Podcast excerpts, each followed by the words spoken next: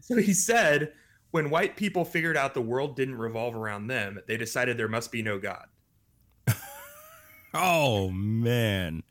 Oh. And I was I was I was just like He's right. Like he's right. on Profane Faith today, I have J.R. Forasteros on here. Woo! We going in.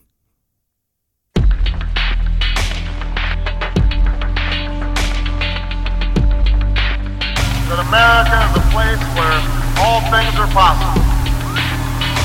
That is some group of people, thousands. Described as a demon. I hate you, naturally. No, no, no. Not God bless America. God damn America. That's in the Bible. Welcome to Profane Faith, a podcast that engages faith on the margins. Faith that has been labeled profane, nonconformist, and or out there. We'll be exploring the intersections of the sacred, secular, and profane to find God. I'm your host, Daniel White Hodge.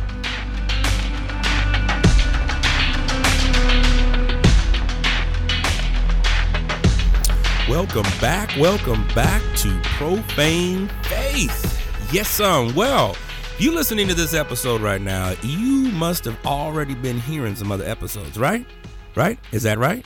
Because if not, you know what? You need to go back to episode zero zero, and you definitely need to subscribe to this podcast. Yes, you can do that in iTunes. You can do that from our website, whitehodgepodcasts.com. Um, and you can, you know, subscribe in other places where you find your podcast at. So those are the big things right now. I mean, subscriptions, telling a friend, how about rating us, especially if you getting something from this podcast. Um, as you know, I started this to have conversations around faith and religion and theology uh, uh, uh, that is on the margins, that has been out there, that is questioning the norm. Um, that's been a large part of my own faith development. And so, I am I'm encouraged by that. I'm encouraged by doubt. I'm encouraged by mystery. Um, and those aren't easy places to be, right? I mean, those of you who have been there, you know it's not an easy place to be around. It's not an easy environment because those answers just aren't simply there. You can't just look up and say, "Oh, here's something that I, you know, came up with and or here's something that I knew or that mama grandma told me and now I can engage with it and uh, and, and life makes sense, right?" Nah. And we in a special era right now. I mean, you've heard me say this over and over and over, but this is the first time you're listening and checking it out we are in a special era where I believe we are right. People are searching, like they're grasping at the at, at the at the fences for for answers and for for for security. Right? This this this important push for the safetyization. I want to feel comfortable in my environment, and. I just don't see that particularly coming to fruition in the sacred scriptures. I don't see that you know, there was constant turmoil, right? I mean, Jesus's life was a, a, constant ongoing turmoil, right? And right, we, you know, I get it. We miss a lot of Jesus's adolescence. I'm curious to know what was Jesus like at nine years old, right? Did he go to middle school? Did he, you know, pack his own lunch? Uh, you know, what was he doing? Like, what did he build? Like, what was some of the things that Jesus built? Are they still standing, right? Like, man, wouldn't that be a trip, you know, to go and to see, like, this is how Jesus built. Like, you know, he, he put it together and, you know, here's the cornerstone. That that kind of stuff. I, that's kind of stuff I think about. So with that in mind, I brought on one of my good friends. Uh, he quickly became one of my good friends, J.R. Forasteros. He, I met him at uh, a conference, my guild, American Academy of Religion, and uh, he came to one of the sessions when I was giving. We were doing something on Luke Cage, and I was talking about hip hop and Luke Cage. Which, um, if you're interested in that, I guess we should do a whole episode on Luke Cage and hip hop and religion and, and whatnot. But if you're interested in that, hit me up. I'll get I'll get you some material on that. But he came to that. I met him and we just hit it off. It's just one of those. He was he's one of those brothers that when I connected with him, it was just like, oh man, you're like a long lost family member, man. Like, hey, how you doing? And so uh, he brought me on his podcast, and then I was already at the point where I was thinking about doing a podcast, and then we started another one on by Wednesday on the American Gods television series, and we've just hit it off. Uh, Jr. is a pastor out in Dallas, Texas, and that you know that's when I was like, okay, he's got to be in some place like Boston or New York, and when he said Dallas, I was like, wait a minute, Texas Man, oh man! But I'm telling you, it is. Wait, wait till you hear it. You go. You, we gonna get to this here in a minute. wait till you hear it. He, he is not the stereotypical Texas Southern preacher. In fact, I don't even think he has a Southern drawl. You know, so you listen to him, and this brother, you know, he, like I said, he sounds like he's from the East or West Coast. Uh, met his wife. She's a roller derby, um, and, and uh, roller derbist, I guess that's how you say it. But she's amazing as well. You look in at them, and they are just amazing. Two amazing people. Um, and Jr. has an amazing heart. Uh, he uh, really brought me under his wing to figure out this whole podcasting thing. So you can thank him for that. Um, and the conversation I had with him really revolved around faith, uh, doubt, spirituality, questions. He has so many great nuggets that I really wanted to have him on the show. And we're going to have him again on the show as well. So this is just our first introduction of Brother JR. And so uh, check it out. Check what he's got to say and how he puts it, and particularly as it relates to faith and as it relates to understanding a God in the cracks. You're going to see what I mean with the cracks here in a second. All right, check it out. Hey, folks, welcome back to Profane Faith. I'm your host, Dan White Hodge. I'm here with what has become one of quickly become one of my good friends. We met at AAR, American Academy of Religion, last year. J.R. Forasteros. J.R., welcome to the show, brother. Thanks, Dan. A longtime listener, first time caller. So I'm excited to be here. That's right. That's right. And for those of you out there listening, you know, and if you like the podcast, you can thank JR. JR was a helpful mentor in getting me all, all this all set up and going. It's a huge learning curve, man. So it is. yeah, but once you get it done, right now, like now you're a pro. That sounds so good. Oh, it's such a good show. It's oh man, I'm telling you, man, because you know, and I was like, wow, man, you have all these podcasts and. uh because share share a little bit. I mean, what are the, what are some of the things that you do? What what makes you tick? What goes on for you? I know there's some roller derby stuff in your life and everything, man. What's happening out there in JR land? Yeah, so I live in Dallas, Texas, and uh, my wife and I have been here uh, three years at the end of September. So right. I pastor a church in a little suburb called Rowlett. The church is called Catalyst Church. Uh, it's officially part of the Church of the Nazarene, but we say we're a church for people that don't like church. Uh, and right, so yeah. we, yeah, we, I mean, very, very like casual, come as you are vibe. And actually, uh, we, you know, we were talking on the pre-show. We, I think our our church has really been doubling down on this idea that we really do believe that a church should be welcoming everyone exactly as they are, you know, and have no barriers to people feeling like they're welcomed and comfortable mm. in the congregation and among the congregation. And so uh, it's been it's been really interesting uh, as the church has has been growing in that direction to to see how ministry has changed. But uh, you know, I'm an author. I have a, a book coming out with yes. University yes. here in a, in a month and a half uh, that I'm real excited about. And then yeah, I've been I've been a so I, w- I started out as a blogger like, mm. way back in the days of Xanga. Like I had a Xanga page. yes, sir. Um, I won't back. share. I won't share the name of it so that you can't find it. oh, but, come on, uh, um, yeah. So I, you know, I and it was that was back in the days when blogging was just sort of like a, an online journal. Okay. You know, yeah. Right. Felt and whatever, but but it really did like just getting into the the habit of writing my thoughts. It, it, it made me a clearer communicator. It mm. made me a clearer thinker. Uh, being in a, in a space where you can engage with other people and kind of do that back and forth was was very helpful for me. I'm kind of a verbal processor anyway, so um, but probably about uh, probably about four years ago now, mm-hmm. uh, I kind of got I kind of felt like blogging stymied a little bit for me. I just wasn't getting the kind of engagement I wanted, and that was when podcasts were really blowing up. Yeah. So I started I started podcasting, and man, I just love it. I think I have I think technically technically I have six different podcasts. Uh, yeah, uh, brother. Not not counting my sermon podcast. Uh, I would say three of them, four of them are very active. Okay. And I do so many different ones because I have my interests are really varied. Exactly. Yeah. And they're yeah, right. And so like I for instance, probably the main podcast, which is the one that you've been uh, been on, is the Storymen. Yes, and we do we bring on a lot of authors. Uh, we do a lot of pop culture and theology. So we had you on for the Luke Cage episode, mm-hmm. right? Just talking about like race and religion and all that in Luke Cage. Um, Dan and I do a uh, an American Gods recap podcast oh, with yeah. our friend Kate. I love that. Um, yeah, super. And that, again, that was just a show talking about religion in America, and we were like, well, come on, we can't can't not talk about that. Like? Right, right. um, so you know, we just did what I think eight episodes of that because there were eight. You know, we'll come back in season two. Um, my wife and I, with a couple of our other friends, do a horror film review podcast because I love horror movies. Yeah, brother. it's You go, like super fun. you're gonna have to win me over, but you've gotten me in a few of them, man. I I'm mean, like- come on, yeah, get out, you love. I know, Uh, man. I know, and I you told me about it, so I'm gonna have to go check out it. I'm gonna have. Man, don't go see it. You'll Oh. never sleep again. Uh, oh. I mean, it, it's good, but it's real scary. okay. All right. All right. All right. Um, no, the one you need to go see is Mother. Oh yeah, I heard. I saw you post on that, man. Okay. Yeah, it's insane. I bet you'll love it. Okay. All right. I know what's what's Uh, his name is in there from uh No Country for Old Men. What's his name? Um. Javier Bardem. Yes. yes. Hey, he's scary dude. Oh, just man. yeah, he just you know, he, he play those roles, man. Uh-huh. I love Bardem. I think he's an unbelievably good actor. And yeah, you're right. He's so scary.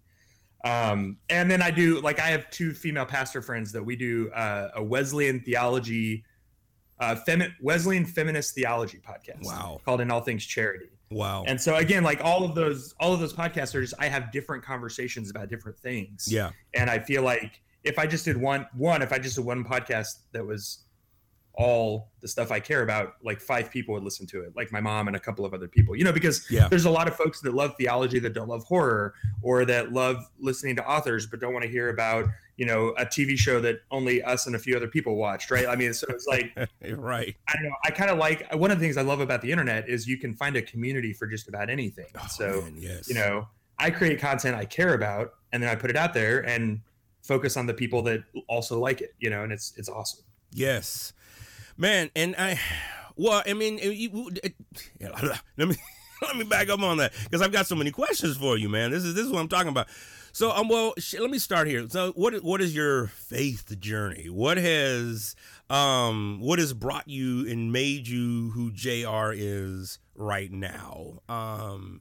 And whatnot. Yeah, I, I, that's one of the questions I ask everybody coming Yeah. on and stuff, man. So I was raised Southern Baptist, but I was raised like it was. I was raised like moderate Southern Baptist, which today would be liberal Southern Baptist because they've gone so far to the right.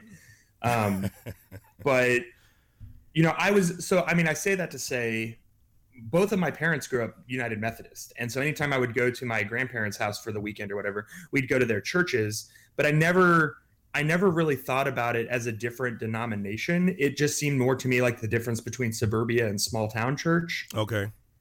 And and like looking back, I can see that like yeah, they were Methodist and these guys were Baptist and whatever, but it never felt that way as a kid. Okay. Um, and in my church growing up, I never heard a pulpit pounding sermon about by God we're Baptists and this is what we do. And, right. Right. You know, so so I mean, I when I when I was uh, when when I received a call to ministry when I was 16, Oh, I decided wow. I was going to go to the the Baptist college that was down the road because I knew some people from there and they were like people that I looked up to spiritually mm-hmm. and and I thought why not you know and Yeah. it wasn't until I got to my little Baptist college that I was that people were like well you know Baptists do this and Baptists do that and Baptists do you know Baptists don't dance and I was like we don't I was like, I don't, but like out of respect for people that might be watching, like that's the only reason I don't dance, you know? Right, right. Um, I- uh, I didn't know that we had like a theological conviction against it, and and uh, so it was it was just strange, man. I mean, like in high school, we had we had Bible study before school, I, and I mean, I went to a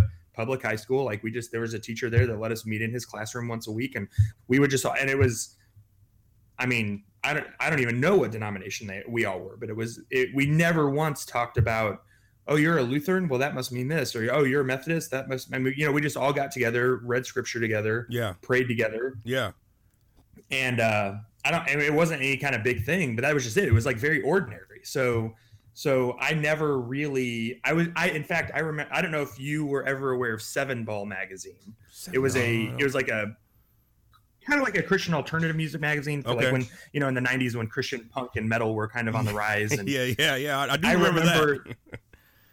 yeah, yeah, yeah. So there was this cover story on Seven Ball magazine when I was in high school, and it was this band Plankeye who I loved, and the cover story was Plankeye says we're Calvinist, and I was like, "What's a Calvinist? Like, what what does that mean?" And I read the article, and the article was all about the fact that they had decided to be Calvinist, but it never at any point defined what Calvinism was. So I read this whole article, and I was like, "Well, they're real Calvinist. I still don't know what that means though, or like why it's cover story worthy.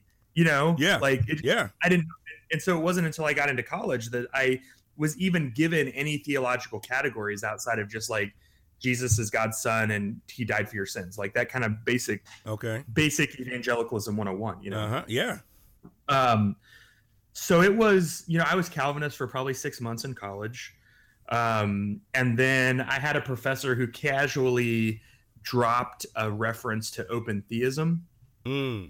and this idea that like maybe God doesn't know the future. And of course, I was like, "Well, that's stupid." And he was like, "Well, I mean, here's some Bible verses," and I was like, "What? yeah. You're right." And so, and, and again, I always joke that if that if that if that private, relatively conservative Christian university did anything for me, it was like it taught me to really respect Scripture. Okay. All right. Um, yeah. So, for instance, I mean, again, I grew up like arguing with my science teachers about evolution, um, insisting on a literal six day creationism. You know, all this. Read all the books. Had, you know, all this Oh stuff. yeah. And the summer after my junior or sophomore year of college, I think, hmm uh, I stayed in in the little town where our university was, and some friends asked me if I would lead a Bible study over the summer once a week. Sure, great, love to do that. And so we decided to start in Genesis and see how far we got. Well, we didn't get out of Genesis 11 because I loved it. I just like it was like every story. I was like, we could be in this story forever, you know. Right. Right. But I read when I got to Genesis 3, Mm-hmm. I read uh, I read a, a Jewish commentary that pointed out that there was nowhere in the New Testament or the Old Testament that identified the serpent in the garden as Satan. Oh. And I was like, Huh. I, I'm sorry, what? but it but the but the serpent is Satan. And then when I actually sort of like, and I had been again for several weeks now, Mm-hmm. really diving deep into Genesis 1 and Genesis 2 and, and I realized that actually like an original reader of this story would not have assumed that there was anything particularly angelic or demonic about this serpent and, Mm. and that in some ways that actually cuts against the grain of what the story's doing and that sort of set me on a path where I was like well wait a second then like where does this idea come from and how come I just so casually accepted it as gospel truth Mm-hmm. Yeah. when the Bible never actually says it. And that, that was kind of the first time I realized that I not only believed the Bible, but I, I believed this whole layer of extra stuff un, completely uncritically. Man. you know? Yes. Um, Woo. and so like that was like the that was like the crack. And again, it came from a serious regard for Scripture. Like that crack formed because I was taking Scripture so seriously and working so hard to understand the original context, not just my assumptions about Wow. it, right? Which is what my my college trained me to do. Yes. Yeah. And so that that you know once you know how that is once that crack is there I was about to say. like, well, wait where like what else what else you know Oh. That's a wonderful analogy, by the way. That crack. That's. yeah I'm gonna have to use that one, man, because you're right. Because it, it just because it doesn't it doesn't ever. You can't caulk it. You can't bring it back together. You can't staple it. I mean, it just it almost expands. It does. And I think, you know, I, again, I think this is why churches so often are places where they don't welcome questioning because, yeah, if, it, well, and in fact, okay, so my book, I, my book is called Empathy for the Devil, and I, I kind of give the villains of the Bible a second look. And of course, I do the devil. You can't call the book that and then, you know, leave out Satan. Right. And like a lot of my material on Satan goes back to that moment because I was like, well, if it's if if if the if, if the serpent isn't Satan, then what does the Bible actually say about Satan? And I quickly figured out that this whole this whole mythology that we have about Satan, that he was an angel that rebelled before creation and was cast out, and all, like that, none of that's in the Bible either. Yeah. Um, Yeah. and so if we actually take what the Bible does say about Satan, we get a very different picture of it. And I was, I again, I was just like, I wrote a, I wrote a paper for my Christian theology class Yeah. on this like sort of re-imaging who Satan is according to what the Bible actually does say. wow. And the professor that. that. I had, oh, I don't, yeah, I, I would recommend reading the book when it comes out, Okay. not uh, not my paper from when I was 20, because it wasn't actually a very good paper. Oh, It was man. probably a C plus paper. Oh, okay. But my prof- my my professor, who was an adjunct, he had just finished at a, a, a a seminary that I'm not real hot on. I think it tends towards indoctrination rather than education. But he he gave me an A triple plus, but then wrote me like a half page response where he basically said he was praying for my salvation and was pretty sure I was a heretic going to hell. Oh man, those those comments right there, Yeah. brother. um, I had another adjunct professor at that university tell a Oh. class full of students not to talk with me because I was a heretic. No. Yeah, I wasn't in the class. Like that was just like a friend of mine was, and he was like, "Hey, you got a shout out today." Oh, brothers. So that was undergrad, right? And again, I had wonderful professors there who really, again, taught me how to read scripture. yeah, yeah. and and and showed me like I remember my favorite professor. His name's Dr. Rodney Reeves. Uh huh. Um, still teaches there. Uh, just brilliant guy. And someone in class one day made a glib comment about liberals. Okay. And All he right. like he like stopped the class and he said, "Be careful what you say about the liberals because most of them know the Bible better than you do." Oh. Oh. He said Oh. he said they have they have large swaths of the New Testament memorized in Greek. and and that actually was a formative comment for me because I realized again this is like one of those like duh moments in retrospect but Uh-huh. it really was a light bulb moment. I realized that people who disagree with me might actually be really intelligent, thoughtful people who have really good reasons for seeing things differently than me. Whoa. And of course, I just never assumed. Like, of course, I'm always just like I'm right, and everyone else is just dumb or wrong or what you know, right? And like, so that was like this big, this big transformative moment, and it actually affected like what I did next. Yeah. Um, Yeah. because by the time I finished, by the time I was ready to apply to grad schools, I thought, well, I could go to seminary somewhere, but I'm I'm honestly kind of tired of being in a room with a bunch of people who already know the right answer is Jesus, Mhm. and we're just sort of trying to like see who can say it smartest, you know? um, yeah. Yeah. so so I chose to go to the University of Missouri Columbia, which is a state school, and get a master's degree in religion, but from a state university. wow. And that was uh, initially it was horrifying. Mm. Like I remember, you know, I remember I, I sat down in the classroom ready for my first day of graduate school. I sat next to these two guys who were also first year grad students, just like me. And we were all talking about what we thought this class was going to be like. Yeah. And we all had bachelors of religious studies. Like that's the degree I got from my undergrad. okay. But Yeah. mine was functionally a New Testament theology degree, but it says on my college diploma, bachelor's of science or bachelor of arts of religious studies. They also had that. So we're all sitting there again, ostensibly have the same level of education. and one of them's like, "Yeah, wh- who do you think we're gonna have to read in this class?" And the other guy's like, "Oh, I mean, like, you know, probably have to read Lévi-Strauss." Like, "Oh yeah, Lévi-Strauss, man, whatever." And like, well, obviously, like Freud, like, yeah, but Freud, man, his stuff on religion is hilarious. And the other guy's like, "Well, Marx and Mar- yeah," and I'm like, I. I only know like half of the names that you're saying, and like I've heard of Freud, but I didn't know he said anything about religion. You know, I didn't know he had Right, like a theory. Of, and and I immediately was like, I've made a huge mistake. Like I am not prepared for this this program. Wow. You know? Yeah. I was, yeah. I was terrified, but I stuck it out, and my professors there were very gracious. Mm. Um, and, and I learned I learned there an entirely different set of questions to ask about religion yes. you know because because that program essentially studies religion from the ground up you know it's not so concerned with are there supernatural beings and do they interact it's more like how are people religious yes. Yes. and that was huge for me i mean huge the idea that that there's a a hindu uh, there's a part of a hindu temple worship ceremony that looks really weirdly a lot like eucharist and does that Mm. what does that mean if it means anything you know i don't know but it's worth talking about um man. the first the first day of that class, our professor started out. and He said, "Okay, what is religion?" And it's like dead silence, right? Because it feels like a trap. Right. Right. Right. Right. Right. and someone's like, someone says, "What?" he says, "Well, we're, we're this is religious studies, right? Yeah, that's why we're all here. Yep, I have a degree in religious studies. If anyone cares." Um, and he says, "So if it's religious studies, like, what are we studying? What is religion?" mm-hmm. Mm-hmm. And again, it was like a bomb went off in my head. I was like, no one ever asked that question because at, at my college, Jesus is religion. That's what, you know, like that's what it was. So, you know, some brave soul, sacrificial lamb, Right. says believing in God, and everyone's like, yeah, that, yeah, we feel very good about that person's name. Yes, you know. and our professor said, yeah, great. That's a great, that's, you know, great. Um, so there are some major strands of Buddhi- uh, Buddhism that are atheist. So are those not religions? We were like, uh, wow. well, I mean, we thought, Buddhism was a religion. so, so, like we just started picking apart and like you know messing with what it is. By the end of that first seminar class, we were debating whether or not the Super Bowl is a religious holiday. most of us feel very strongly that it is. Uh, right.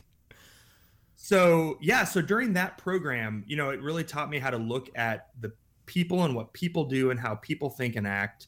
I was in a church congregation. I was a youth pastor at the time for a Southern Baptist church. Okay. Um, that was a very kind, gracious place. They gave me they gave me the grace to make a lot of mistakes and to grow. Um, again, like I remember my very first Bible study on a Wednesday night as a youth pastor. I had this amazing, beautiful, theologically rich lesson about the Trinity, There you and I got finished with it. And the the five kids in there were like.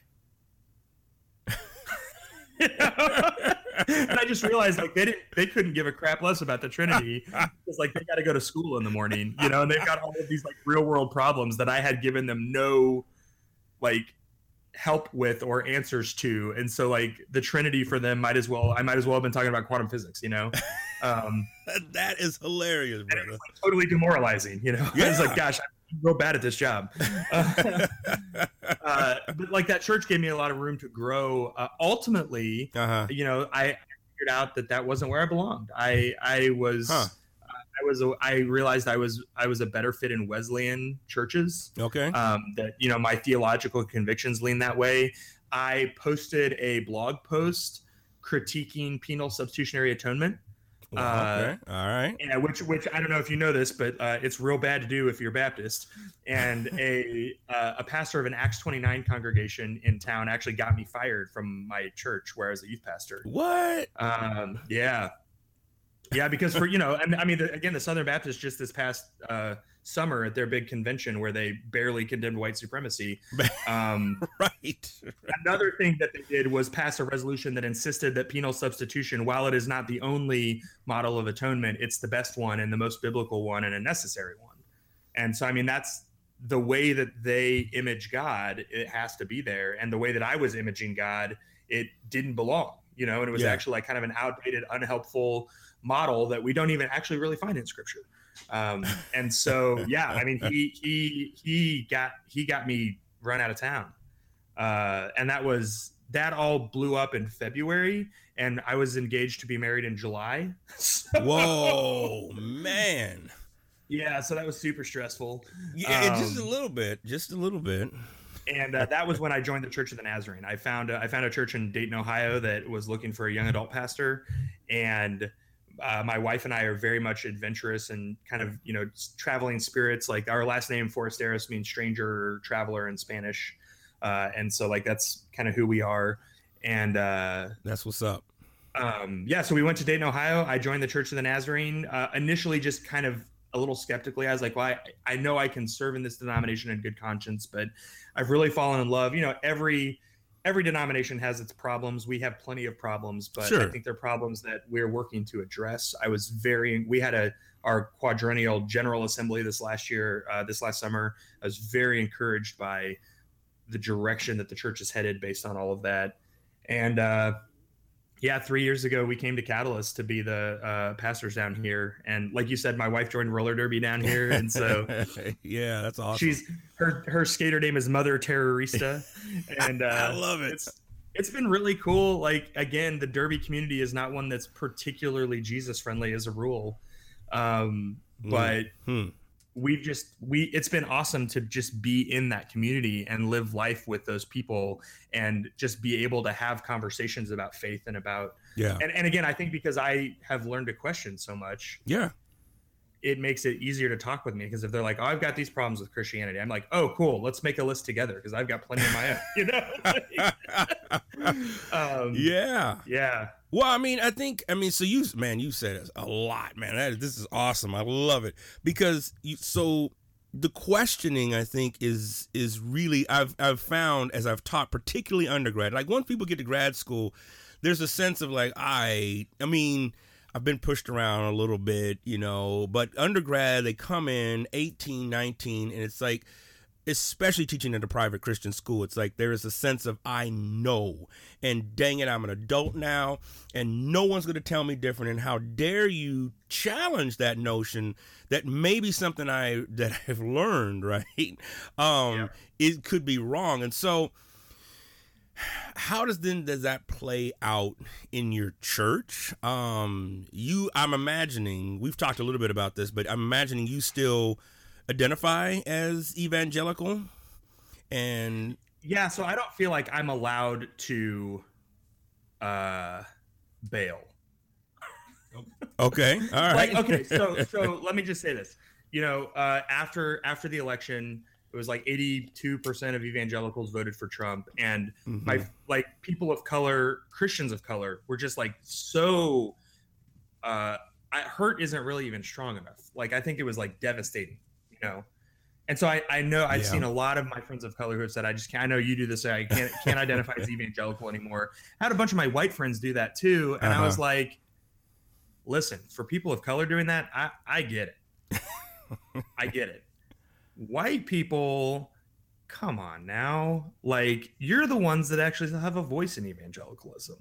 Like we for us to like for for me for me to pack up my for me to bail, it feels like I would be like, well, I'm just taking my toys and going home because you don't agree with me. Like like at the and in fact, I actually I posted a I wrote a I, I have a friend who's an author named Juliana Baggett okay. and she she did this um this blog before the election called dedicate your no trump vote. And she would have different people who were writing and saying here's why i'm not voting for trump. Okay. and like and they would you know, and they, again they were artistic they were creative whatever. So i wrote one for her and sent it in and she thought it was hilarious because when she published it she said it you know a white evangelical male pastor in texas dedicates his no trump vote. Yeah you read that right. I was like well i'm not like a very typical texas evangelical pastor but right right Um, right right. But what I said in that post was I said I said um, for me if Donald Trump wins it doesn't cost me anything. whoa. And Mm. actually again my cultural position will become even more stable and powerful than it has been because Mm. I'm a white evangelical male. Like you know, so I said I said I'm dedicating my no Trump vote to all of all of the women that I love, all of my friends of color, all of the immigrants, all of the people who will be hurt by his presidency. yeah. Um like i'm not voting for him. Like if i was voting for in my own selfish best interest like it'd be donald trump.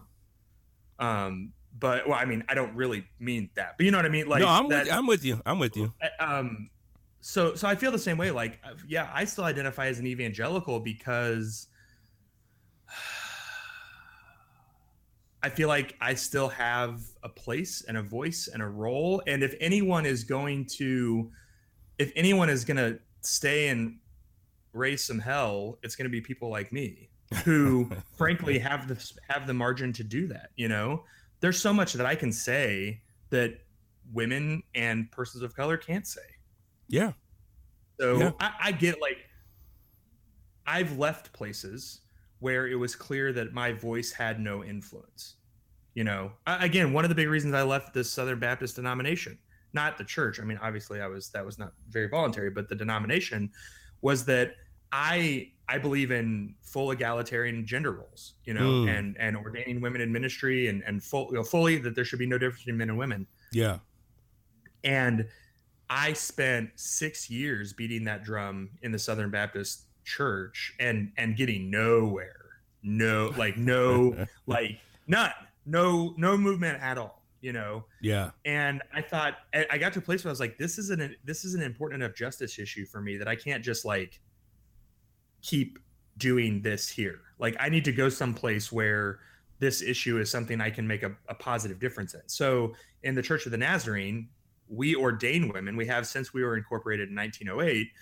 We just don't do a very good job of living that out, placing them in churches, giving them um, positions of authority and leadership. Like currently in U.S. and Canada region, we have zero female district superintendents Mm. um and and the and the the the the, the lead pastor numbers are it's I, th- I think it's like like 25% female or something like way less than 50 50 okay but i can make a difference there and i am making a difference there i have influence and uh, can can speak truth to power in a way that actually is creating positive difference. Whether that's encouraging my friends who are female pastors who find in me a, a male ally, or whether it's actually like putting pressure on the denominational structure to become more just in Yeah. in this issue. Yeah. Um, so I don't know. I don't know if that probably doesn't make a lot of sense, but I, I just feel like I feel like as a white male,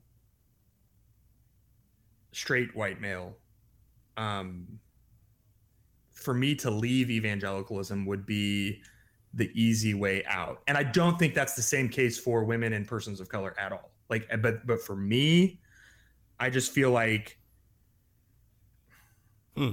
I feel like I, I don't know. I feel like I have to I have to stay and keep saying like you can't do that. That's wrong. That's unbiblical. That's satanic. like you know what I mean? yeah. Like yeah.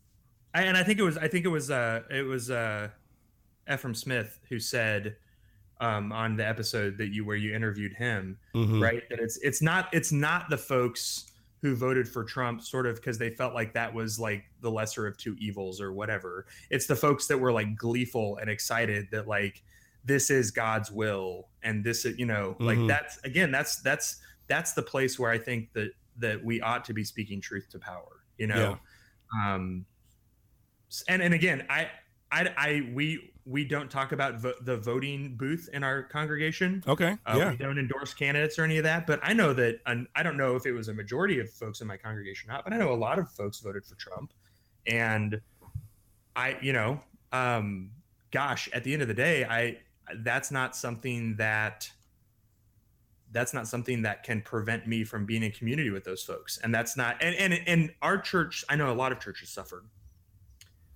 But I had a number of people on both sides of the political spectrum who Okay. quit coming to church during the election. And when I would reach out to them, they were like, I just can't see so and so from the other side because I see what they're posting on Facebook all week. And I, I just can't come to church and see them at church, Wow. you know? Yeah. And I get, like, I get it. Yeah. Um, but I think at the end of the day, I am asking as a pastor, how do we be a congregation where the politics of the kingdom of God shape our political imaginations in the world, not the other way around? Mm. Yeah. right? Because Yeah, I think what's yeah. happening is we're like what is setting our agendas, what is determining how we worship, what is determining who we worship with is United States politics. Yeah. And I I love the fact that our congregation is people all across the board. I mean, I we have people who voted for every candidate, not just the two. And we have people that didn't vote. And I think if the church is going to have any kind of hope in the future, it's that all of those folks can be in communion together, Yeah. share table together, and learn from each other. You know? Um, no, absolutely. And so, so, so this is a great conversation. Then, so I mean, in in, in regards to that, because I think there is a a a, a conversation and, and and a movement for that matter. So it's like on one end, I got my Black Youth Project, BYP 100, Black Lives Matter group, who you know, and and some of them take a more Marxist approach to um, religion in general, right? And so, um, very, it's it's almost like. Um, I I, you know, I say, I've said this quote a couple times, but it, was uh, uh, an associate on Facebook. I wouldn't just say call him a friend, although that's how Facebook defines it. But I had posted on something about race and Christianity, and his response was like, "Well, how can you, as a black person, even be a Christian, right?" And so I'm like, ah, I. I mean, I get that the there's the the, the the races where I get the colonialism, I get all of that stuff, but for me, the faith is so much bigger than that. As and and and so that's why I continue to. Now, granted, you're right. I mean, I've asked questions. I got a lot of cracks that are just keep expanding, right? Mm-hmm. And like you said, I can make those lists too, but I'm not. I'm not. And I've been to that point where I'm like, okay, am I going to follow God? Am I just going to go the humanist route? And so how do those how do those two come together? Because I got on one end saying, "Nah, man, forget that. Reconciliation can't happen. We ain't we ain't we ain't gonna have that." And especially now after the November election. And then you got the other side saying, "No, well, let's try to come together. Let's let's be in this conversation and dialogue." How do you how do you reconcile that? How do you engage so- with that? Yeah. So let me say this. Yes. I feel constant guilt as a pastor when I talk about this stuff because our congregation is a white congregation, like culturally. We have a number Okay. of non-white, black, Hispanic, Asian who are part of our congregation, but it's not a multicultural congregation. It's like a culturally white congregation Okay. who has non-white people attending. If that if that distinction makes sense. Yes. So when I'm preaching to the body, Uh-huh. I'm preaching to a white body. And so I say things like, we need to listen, we need to talk less, we need to give the other the benefit of the doubt. And when I'm saying those things, I'm actually saying those things to white people, not to persons of color. Okay. Yeah. Like, I, I actually don't think persons of color need to be silent. I actually don't think persons of color owe me the benefit of the doubt. Um, I don't think I've actually done much to earn the benefit of that. In fact, after um, uh, Charleston, after the church shooting, Oh yeah. Yeah. when um, when they offered forgiveness to white America, Mm-hmm. um, the, the the the the relatives of the people who were killed.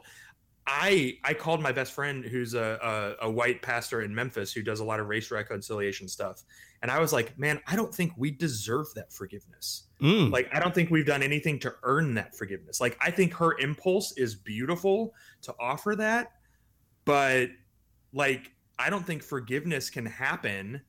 Ex like, okay, so I, I don't want to get into how we define forgiveness, but I, her internal movement of forgiveness to release the anger and the hate and the hurt is a beautiful thing. yeah. If we just say thanks and move on without actually doing anything to begin to reconcile that, we don't deserve that. And I think Mm. by by her offering it to us, it, it it was almost like a okay, well now we don't have to think about it anymore because we got forgiveness. Man. So yeah. Yeah. so so I say a lot. I say all that to say, um, I have sort of stopped asking persons of color to be patient, or to wait, or to give the benefit of the doubt, or to listen more, because I just like I don't know. I, it just sounds silly to do that to me, given everything that's been happening over the last couple of years. Um, per, specifically, I mean that's that's when it seems like the conversation is finally broken out of minority communities and in, into the the dominant culture. Um, but I mean, again, I know that I know that in the Black community, particularly, especially in the Black Christian community, this has been a conversation that's been going on since before emancipation. Um, Yes, sir. Yes, sir.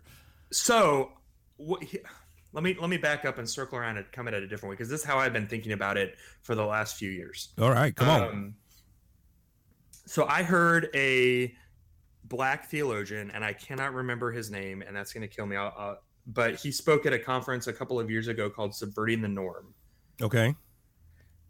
and he made this like casual aside comment that just completely it was like one of those things that he just dropped in passing and it was like a shockwave in my brain and i couldn't hear anything else the entire rest of the Uh, conference yeah. Um, yep. Yep. Yep. Yep. and so so he pointed out when sort of like uh, nihilism and atheistic theologies got really popular and he pointed out that it was kind of like in the 1960s and after that that they got to be really kind of trendy and popular and his aside that he mentioned was it's like the god's not dead theology and all that that you know that Yeah. like when that kind of took root Yeah. and and he, he pointed out that that is about the same time that western colonial imperialism was crashing all over the world Okay. All right.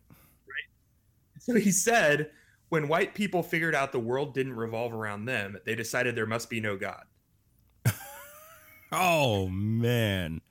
Oh. and i was i was i was just like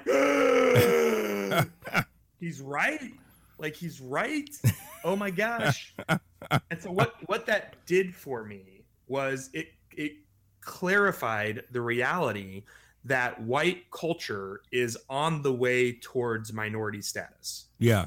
you know, we know that's going to be what by the by by 2040 or something like that whites Yeah. will be a in the united states Well, the new PRI study is talking about you know how white Christianity is on decline and denominationalism and all of that stuff, man. So yes, yes. So so we know like it's just a matter of time. You're when no one's taking anything back or making it great again. Like it's like however bad things get, like there's a there's a, a shelf life on this.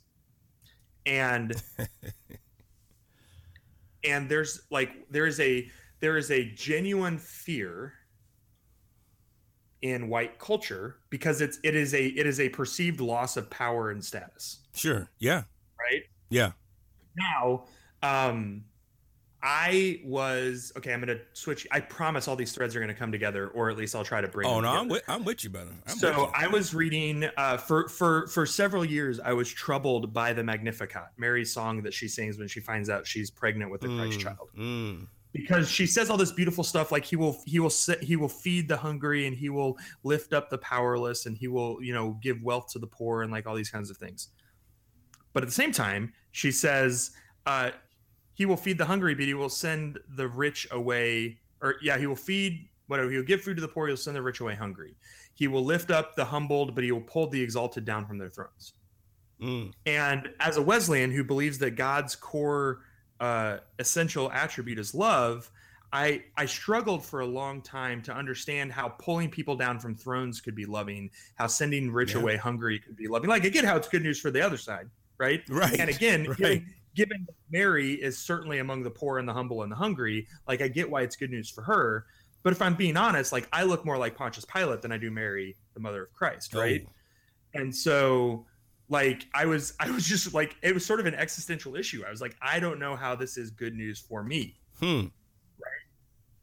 and i don't remember how i like how this realization hit me but it just kind of hit me at some point that justice is experienced as loss for people who are in positions of power Okay. okay.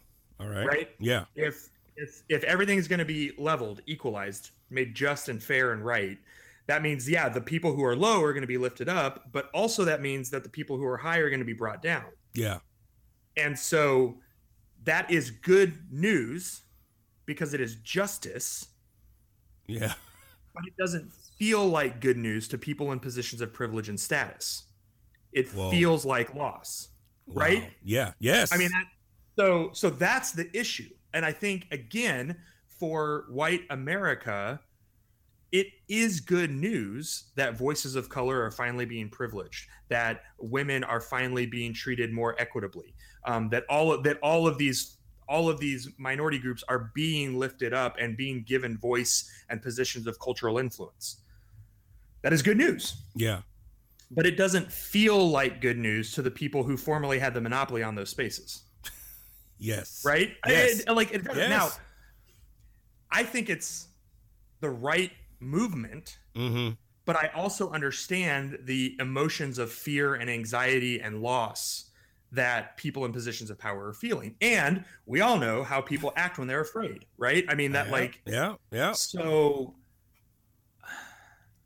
so a couple of a couple of implications for that for how I am trying to grow personally and as a pastor and lead a congregation. Um, one, I think because we know that white culture is becoming marginalized and white culture is losing power and position and privilege, if we try to continue to cling onto that, the only end of that is atheism Mm. death of god death you know all this kind of stuff i think the i think what we have to do is let go of all of that and turn around and sit down and assume the posture of students and begin to learn how to do theology from a marginalized perspective from people who have been doing theology from marginalized perspectives for thousands of years Wow. And so I- and again i think it was when you were talking with uh, reverend greer on that episode with him Mm-hmm. Mm-hmm. um, you were talking about how like Christianity's been in Africa for thousands of years. Like there there are non-colonized African Christianities that are out there mm-hmm. that are available to us. Um, but you're never taught those in seminary because it's Western, it's all Western, Western, Western. And I think if the white church has any hope of being meaningful for white American Christians a generation from now, we are going to have to let go of our theologies of power and learn these theologies of um, of flourishing that come from marginalized groups Ooh. because we are going to be a marginalized group and like why why reinvent the wheel man. right? But that requires us to be students, and it, that's why I said like I keep saying to people like listen more, like listen Right, more. Like there are right. people that are already doing that. There are people that already have the answers to the questions that we haven't even started asking yet, Man. right? And and like we just have to start listening. So. I mean, again, like I personally am just trying to read and surround myself with voices of color um, who are doing theology differently, and it is incredibly challenging. Um, I can't tell you how many times just in listening to the previous episodes of this podcast, I just had to like put my head down and cry a little bit because I was just like, they're right, and this is really hard. Like it's really hard. You know? Um, when it comes to leading a congregation, Mm. uh, I think modeling the, because we have in Christ the perfect model of how surrendering power is good news. Yeah. Nah, yeah. Um, I'm with you know, you. in, in Philippians 2, uh, especially if you read the New Living Translation, which that's what we preach and teach out of because it's really easy to understand. and we have a bunch of people that have never seen a Bible before. So uh, it says that, you know, he didn't consider equality with God something to be grasped, but he gave up his divine privileges and took the form of a slave. Mm. Right? Wow. And, and so, Wow. like, That's. if, if we can teach people, we being white preachers, hmm we can really really really lean into the the movement of incarnation that ends in a cross and say loss is good loss is good loss is good. Weakness is good weakness is good weakness is good. Vulnerability is good vulnerability is good vulnerability is good. If we can work this into the dna of our people Yeah. then i think that begins to lessen the anxieties that we feel in social settings when we Hmm. experience loss of position, when we experience loss of power, when we experience, you know, we say, yeah, that it is loss, but like loss is good. Yeah. You know, loss is the way of Christ. Like if we can, if we can give up that power and not cling to it and celebrate that other people are being raised up because of our willingness to lay it down, that's good. Man, one of the things that just hit me right now as you're talking, I mean, and, and let, let me, I just wanted to interject this because this Hmm. this story, I mean, this because this is deep. I mean, because this is this type of stuff. I ain't gonna front. Somebody's probably listening to this right now who's probably it's, it's this is gonna be assigned to, to the class and stuff, man.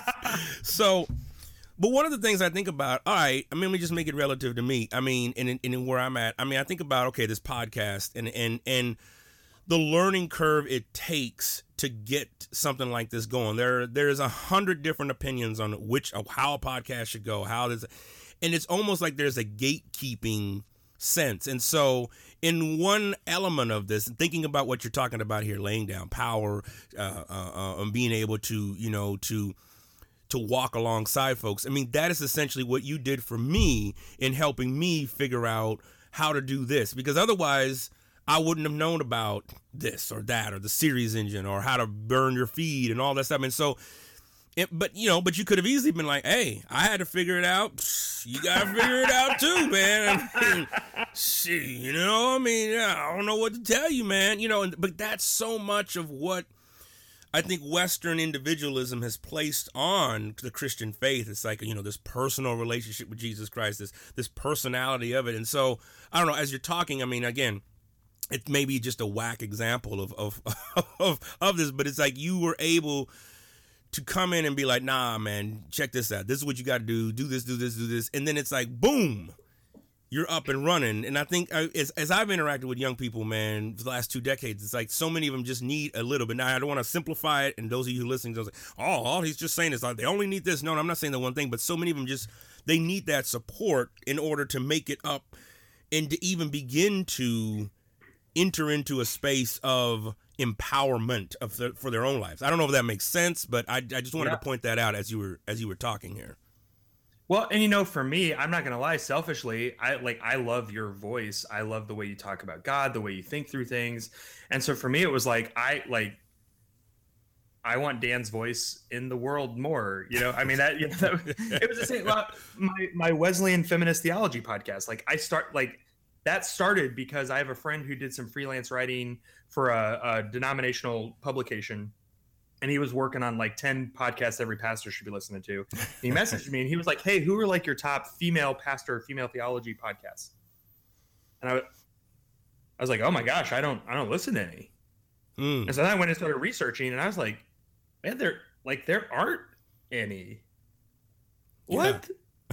Crazy. So I, I messaged uh, my friend Tara, who's my co-host on that show. Uh-huh. I said, "Hey, listen, I think you need to start this podcast. Like, you don't even have to be good. You just have to be. You're the only show in town. Like, you know, now Tara's brilliant. It was going to be good. And I even said, I was like, I don't want to be on it. I just want. I will produce it. Like, I'll edit your audio. I'll do all the back end stuff for it. Yeah. Like, I just this needs this needs to exist in the world, and you need to do it. So she recruited another female co-host, female pastor. And then they came back to me and they said, We would actually like you as like a male feminist to be on the podcast. And I was like, Well, okay, I'm super excited about that. But like like my my agenda was not like to have one more podcast. It was like, man, this is a this is an area where there are not voices that there need to be voices, you know? Yeah. And so I just and I, you know, that's that's the same model at our church. Like I have a lay preaching team. Mm-hmm. And so my my ultimate long-term goal is to be in the pulpit half the time or less and that the rest of the time is people from the congregation that I think have been gifted by the spirit to teach who maybe don't have, you know, advanced degrees in New Testament theology and all of that. right. and so like I have a process that I work through with my lay preachers where we outline the message together, um, they write it, I edit it with them, and then even work through like the actual uh, performance of the message in the preaching moment. Uh, because again, I want I want to do everything I can as their pastor to equip them to exercise their gift for the, of the spirit for the edification of the body. And one of the things that does is it keeps the church from being all about me yeah. um, Yeah. because because I'm not the one. I'm not like the the the the spiritual guru on the pedestal who's dispensing secret knowledge to all of my people, right? right. um, I'm getting, and in fact, like I had one of my, I mean, again, a couple of my people, they they they're very, uh, they're very like kind of theologically shallow because they've they've not had theological training. They're educators or whatever. Mhm. And I had a, I have a, I have a one of one of them is a teacher who preaches, and she's always so self conscious because I do so much of the theological legwork for her. And I said, after we outlined her sermon that she preached this summer, I told her, I said, I just want you to know, like, this message is not at all the message I would have written if I were preaching this sermon. Mhm. And she said, "Really?" I said, "No, it's not. I know you feel like I did a bunch of the work for you, but this at the that the core of this, this is your like this is your message. It's it's it's the intersection of our series that we're in and the text that we're using for this day and what the spirit is doing in your life. And if you had swapped out you for me, it would have gone in a completely different direction." And and so I say that I said that you know to encourage her to say like yeah I'm helping you I'm I'm equipping you but you are the preacher in this moment you know and Mm. it's and again they my lay preachers say things that I I could not say because I don't come from their perspectives. I'm not a mother.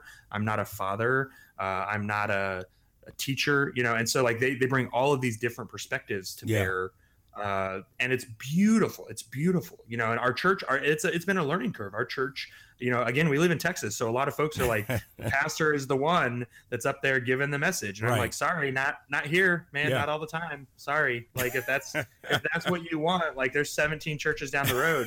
But right.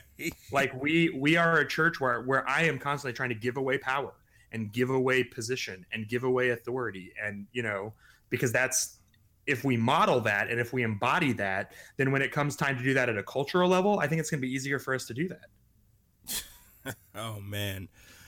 Maybe I mean we'll see. It's an experiment, right? Maybe we'll get five years into this and it'll explode.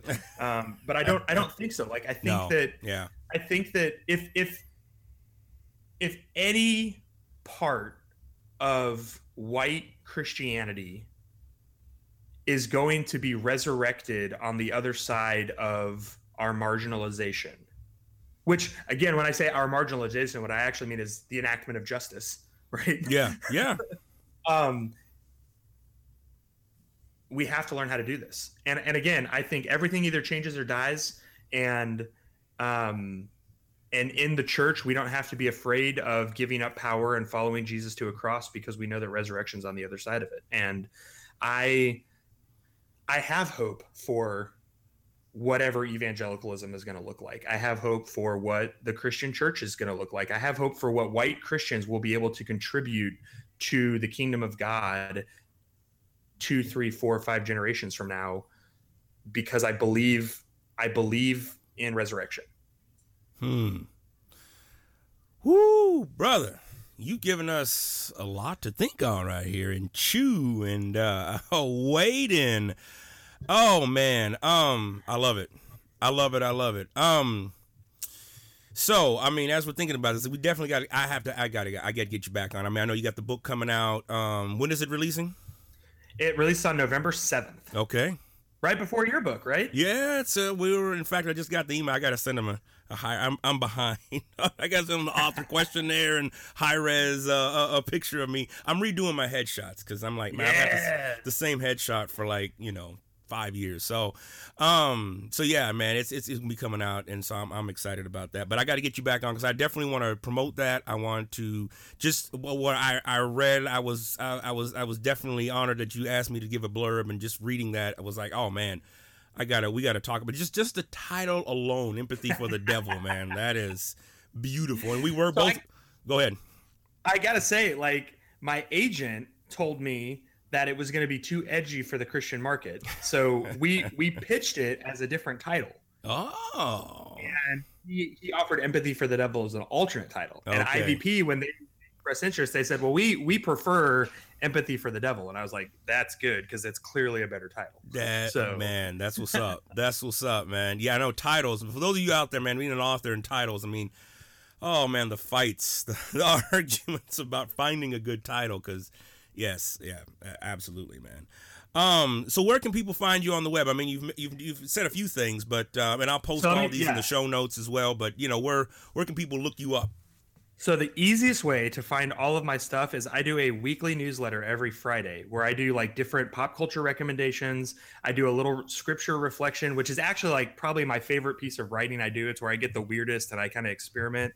Um, and then I also do a list of all of the things that I produced that week. So any of my podcast episodes that go up, I put in there. That's if I like th- when this comes out, like I'll it'll be in there. I'll be like, hey, I was a guest on this podcast. Go check it out over here any articles I wrote or blog, eh, whatever, and then I do book updates like leading up to the book launch.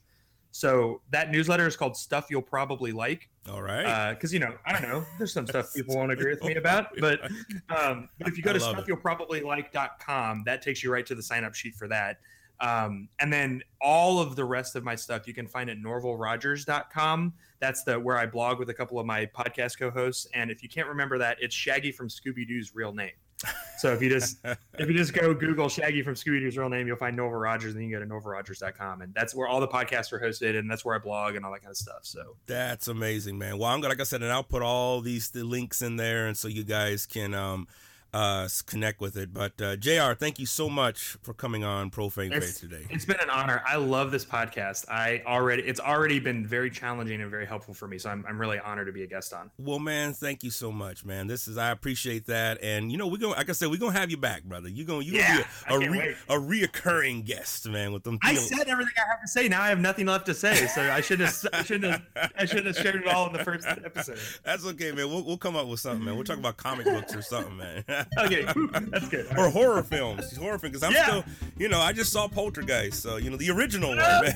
so,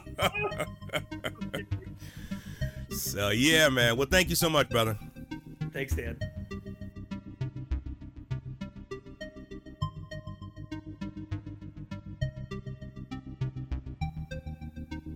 What I tell you? What I tell you? I told you. I told you it was deep. There's so many good nuggets in there. Um, and I think the thing I one of the things I love most about J.R. is just his thought process and how he puts things together. Um, and like he was saying, like you know, you have got to like if somebody disagrees with you, like you know, they may actually have been thinking about these things long before, right?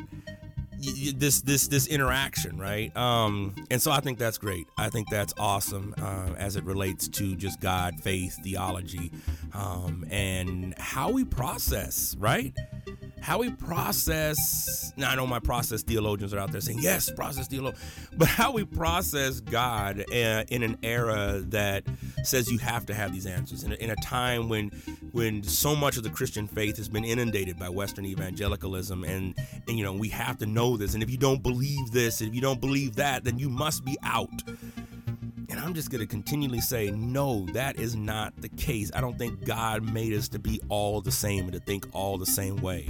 And so I think it's important to have voices like JR that's out there. And and I know I for one, I mean I you know I mean I struggle with aspects of of whiteness and white racism and white supremacy but I appreciate that JR has been able to embrace those things, know about it, and to continually push forward. One of the things, particularly with white folks, and, and white males in particular, because white males in particular are some of the hardest to engage with to have these conversations because so much power. Well, white cisgendered males, right? Heteronormative males um, that identify as white, male, and Christian are some of the hardest uh, because they have so much power and privilege. And I love that JR brought up this, this understanding, of that connection, Philippians 2, you know, to Jesus, you know, how he laid down his power. And it's going to feel like a blessing to those who don't have power, but what about those, right? who do have the power. And I think that's where we're at, right? With that kickback, that that engagement, right, with you know white folks feeling like I don't have any power. We're taking away these statues, you know, the Confederate statues, and you know, you're taking away um our heritage whiteness is disappearing and i'm just like man what as a black person i'm like man you've had everything conferred upon you but JR has been able to engage in that and sit in that. And I know I, for one, am, am, am really happy that he's in those circles. Um, and it gives me encouragement. I ain't gonna lie. I mean, there's a lot of discouragement. You know, I don't, I'm not someone who believes in like reconciliation and like, oh, we're gonna reconcile and we're gonna do. But I, it gives me encouragement that JR is in those places and in those spaces and places. And so I wanted to have that conversation. I wanted to engage with that. I wanted to be, um, I wanted us to really sit with some of those things that he's raising up. And so I have appreciated and continue to appreciate just where JR is and how he theologizes. I think it's great. So I hope you enjoyed it. Um, and as always, if you like the podcast, please subscribe. We're uh, on iTunes and Stitcher and Google and SoundCloud. And so check us out in one of those venues, or you can just go to whitehodgepodcast.com. Uh, check us out. There's also a blog there as well. So for those of you who like to read, there's some material there. Um, and if I haven't thrown out my own personal website, whitehodge.com, there's some material there as well. And then I have some books coming out as well. So check those out. Let me know what you think. Drop me a note, and I will see you the next time. Peace.